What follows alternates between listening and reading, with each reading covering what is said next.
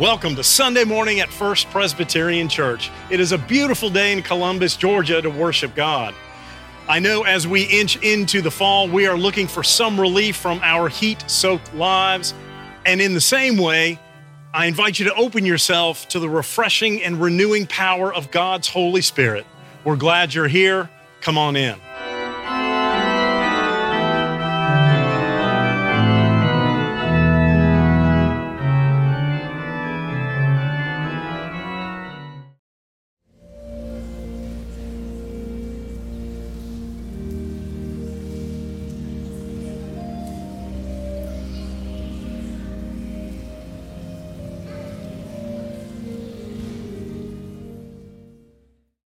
Our first reading this morning is taken from Matthew 24, verses 32 and 33.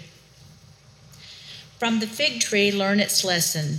As soon as its branch becomes tender and puts forth its leaves, you know that summer is near. So also, when you see all these things, you know that he is near at the very gates. This is the word of the Lord. Our second reading is taken from the book of Genesis. We are in chapter 28. I'm going to read just verses 10 through 22. This is what we know as Jacob's ladder. Listen again with fresh ears Genesis 28 10 through 22. Listen for the word of the Lord. Jacob left Beersheba and went toward Haran. He came to a certain place and stayed there for the night because the sun had set. Taking one of the stones of the place, he put it under his head and lay down in that place. And he dreamed that there was a ladder set up on the earth, the top of it reaching to heaven, and angels of God were ascending and descending on it. And the Lord stood beside him and said, I am the Lord the God of Abraham, your father, and the God of Isaac. The land on which you lie, I will give to you and to your offspring, and to your offspring shall be like the dust of the earth. And you shall spread abroad to the west, and to the east, and to the north, and to the south. And all of the families of the earth shall be blessed in you in your offspring. Know that I am with you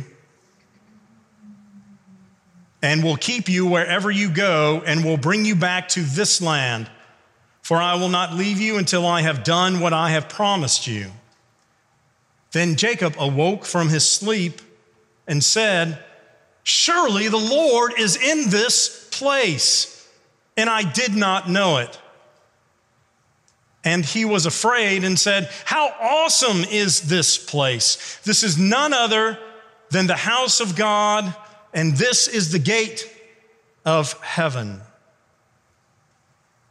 So Jacob rose early in the morning. He took the stone that he had put under his head and set it up for a pillar and poured oil on top of it. He called that place Bethel, but the name of the city was Luz at first. Then Jacob made a vow, saying, If God be with me and will keep me in this way that I go, and will give me bread to eat and clothing to wear, so that I come again to my father's house in peace. Then the Lord shall be my God, and this stone which I have set up for a pillar shall be God's house. And all that you give me, I will surely give one tenth to you. This is the word of the Lord. Thanks be to God. So, we've started on a journey today. Our stoles are different colors. Our drapings are purple. That is a sign of this season. We see our Advent wreath that the Becerras lit for us this morning. Four we will light, one each week as we get closer to Christmas and the coming of the Christ child.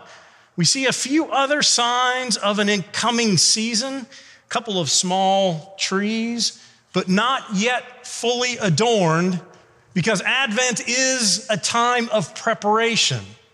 We don't start the first Sunday in Advent and sing Christmas carols and are in Bethlehem automatically. We wait. It is building, it is anticipation. Each week, there will be more that you will see build in the sanctuary and over here with our Advent in plain sight.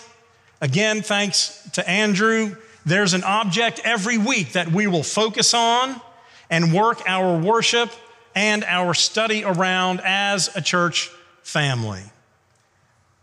So we are preparing. We have four weeks preparing for the coming of the Christ child. What is exactly does that mean? And where do we start this first Sunday of Advent? Well, let's look at Jacob's ladder. Not one that we hear often in setting the mood for Advent, but this is where we are today, and I think it does a great job. So let's take a look and let's access what we know about Jacob. Jacob's brother was Esau, right? They had conflict from the start. Esau was born first, but Jacob coming right behind him. The supplanter, they called him. And their father, Isaac, and mother, Rebekah, had raised them both. Esau was very different, outdoorsman, very hairy, and that's important to the story in a bit. Jacob was pretty much an indoor guy, liked to stay with his mama, nothing wrong with that, and was smooth and not hairy. And we know a couple of things at this point in our story. If you remember the Jacob and Esau stories, one of them is that Esau is, an, again, an outdoorsman, hunting, huntsman. He's out. He's out for days and weeks, months, years, we don't know. But when he comes back, friends, he is hungry. He is hangry. He wants something to eat. Jacob's got it, got the pot, cooking it up, smells it. Mmm, gotta have me some of that. Esau says, Esau says, Jacob, give me some of that. I've, I've been out. I am famished. I am starving. Jacob says, Sure, bro. If you sell me your birthright. And Esau, so hungry, and Jacob apparently such the good cook that he does willingly gives away his birthright to his younger brother, and conflict is starting already. Then we know what will happen next. The father Isaac is near blind, and he has the traditional blessing of the firstborn, which would be Esau. And Rebekah, the mother, conspires with Jacob and says, You need to go and trick your father into giving you the blessing of the firstborn. And that's what they do. So Jacob pretends to be his brother Esau. How does he do that? Well, he straps on animal skin so he too looks hairy like his older brother, puts on his clothes so he smells like his older brother. Siblings, I want you to go home and try this. Put on each other's clothes and no, actually don't do that. So Jacob comes in pretending to be his brother Esau. Isaac doesn't know any better because he can't see. He feels, oh, you must, yes, Esau. Oh, yeah, it's definitely Esau. And he says, Father, give me your blessing. And Isaac gives him the blessing of the firstborn. Why can't he just do it again? Can't do that. There is one blessing for the firstborn. And that's when things erupt. Esau is well within his rights to kill his brother and his family. And so at this point, and Isaac tells him to go find a wife. And so Jacob takes off.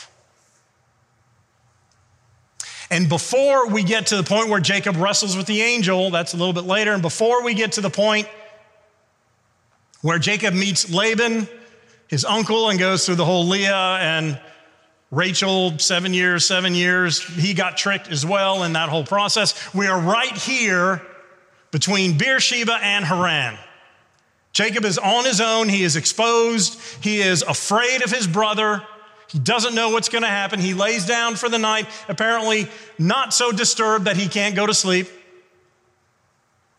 Pulls out one of those soft, fluffy rocks, puts his head on it, drifts off to sleep, and then there's a vision, a dream. He sees what looks like a ladder could be translated a stairway or a ramp. And he sees angels ascending and descending.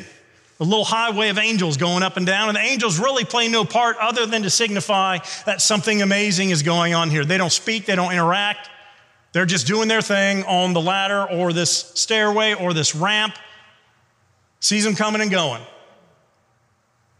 As if to bridge heaven uh, on the top and then earth on the bottom. And then it says, Is God way up in the clouds like Jack and the beanstalk and the giant up there? Is only up there? No. It says, God stands beside Jacob, who was there on the, stands beside him. He's not up the ladder in God's heavenly kingdom, palace, throne, whatever that looks like. He is there beside Jacob. And says, Jacob. I'm reaffirming the covenant I made with your father Isaac and grandfather Abraham. I'm making that covenant again with you. I will be with you everywhere you go, and all people will be affected and a part of this amazing family that I called into being with your grandfather with the initial covenant. Abraham and Sarah, Isaac and Rebekah, and now Jacob, and eventually he'll pick up Rachel and Leah and a few others. Reaffirming the covenant. And that's it. Then all of this disappears, and Jacob wakes up and says, Oh, how awesome is this place? He doesn't say, What a great dream I have. That was pretty neat. He said, No, this place. It was an appearance of God in that place to him. This is none other than the house of God.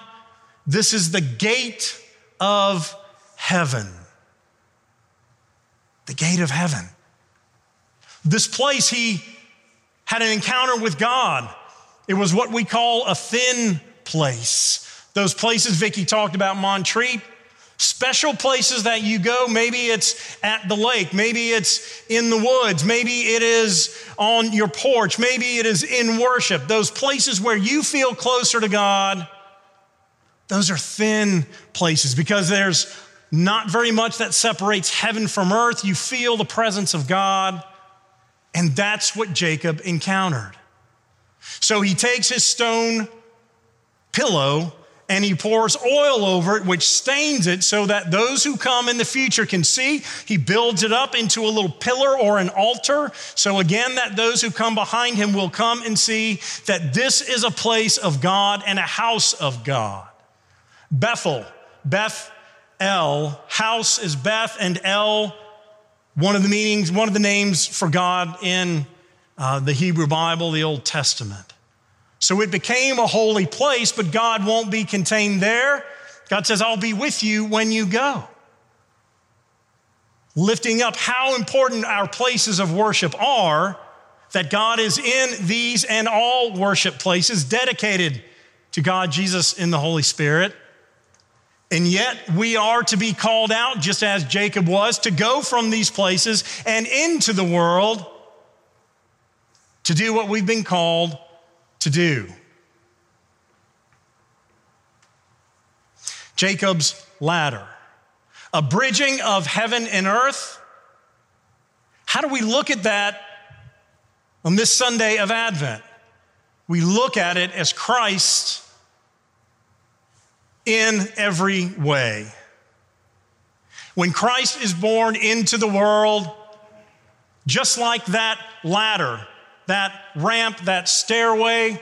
Christ bridges the gap from heaven to earth, from our human madeness to God, so that we have a way to God through Christ. So there is access to God through Christ, our gate. There is the presence of God God didn't scream down from the top of the ladder and say, I will be with you. It said it stu- he stood next to him. God is with us in that moment, even when we don't deserve it. At this point, Jacob is a scoundrel. All we know about Jacob from the time he is born is that he messed with his poor brother and undermined him any chance he could, stole significant things from him. But from here on, Jacob changes. Soon his name will be changed to Israel, and the 12 tribes will come from he and his, uh, his descendants, his wives, to start the people of Israel, the 12 tribes. This is a changing point. But the good news about that is that God uses us sinners. Jacob wasn't even praying to God, this was all God initiated. It's not so far separate from, remember Genesis 11, the Tower of Babel? Humanity building up to God so we can do it, earn our way, and do it ourselves. This is God coming to us, completely initiated by God, not by Jacob. Again, he wasn't praying, Save me from my brother. I don't know what's going to happen. I'm afraid out here all alone. I'm sleeping on a rock, and that's okay. No, God comes to him and shows him God's desire is to bridge the gap from heaven and earth, to provide a ladder or a bridge or a gate from one world to another so that we can encounter God through Christ. If you remember uh, in John 10, Jesus as the Good Shepherd, We've talked about this before, but when the shepherd at night goes into the fold, that is a stone gate with an opening. And at night, the shepherd makes sure all the little sheep are in and safe in that enclosure. But there is no swinging gate, there is no metal or wood that bars the doorway. What makes the gate? The shepherd makes the gate. They lay down in front of that open space so that if sheep try to get out, they have to go over that shepherd. And if uh, any predators want to come in and harm the sheep, they likewise have to go over the shepherd. The shepherd forms the gate. And Christ says, I am the gate to these shepherd, to these sheep. And my desire is to give them life and give them life abundantly. Christ is the gate. Christ is our access. And all of this is being shaped by a story in Genesis that is foretelling the coming of Christ to serve in these roles. Who will be that ladder? Who will be that gate? That is the coming Christ child who will give us access to God, presence of God, and just plain awesomeness. And Jacob says all of those things. Now, don't forget at the end of this, it's not just preparing for the coming of the Christ child. The second plot that we develop and practice and prepare for is that we also are ready for Christ to come again in the second coming. That's a little more scary than celebrating baby Jesus. There is this dual track that says, yes, we are remembering how Christ was born, but we are also saying, Come, Lord Jesus, come. Come, thou long expected Jesus. Come to set your people free, we sing. That Christ will come again in the second coming and make all things new to redeem this creation with us as a part of it. So, a part of it is more than just the gate, it is more than just Christ's presence, access, and awesomeness. It is asking ourselves if Christ were to come in the next month, would we be ready? God has left us in charge of the house. The master is away. Are we working? And will we be ready? That too is another theme that we work with in addition to the coming of the Christ child. So as we begin this Sunday, we are celebrating. We are preparing as we get closer to that amazing birth that changed the world forever. But we are also looking ahead to that second coming that likewise will redeem God's creation. And friends, all of that is good. All of that is awesome and speaks of God providing God's desire and will through Christ as our gate. This is why we hope today, because of what God has done in Christ. Hallelujah. Amen.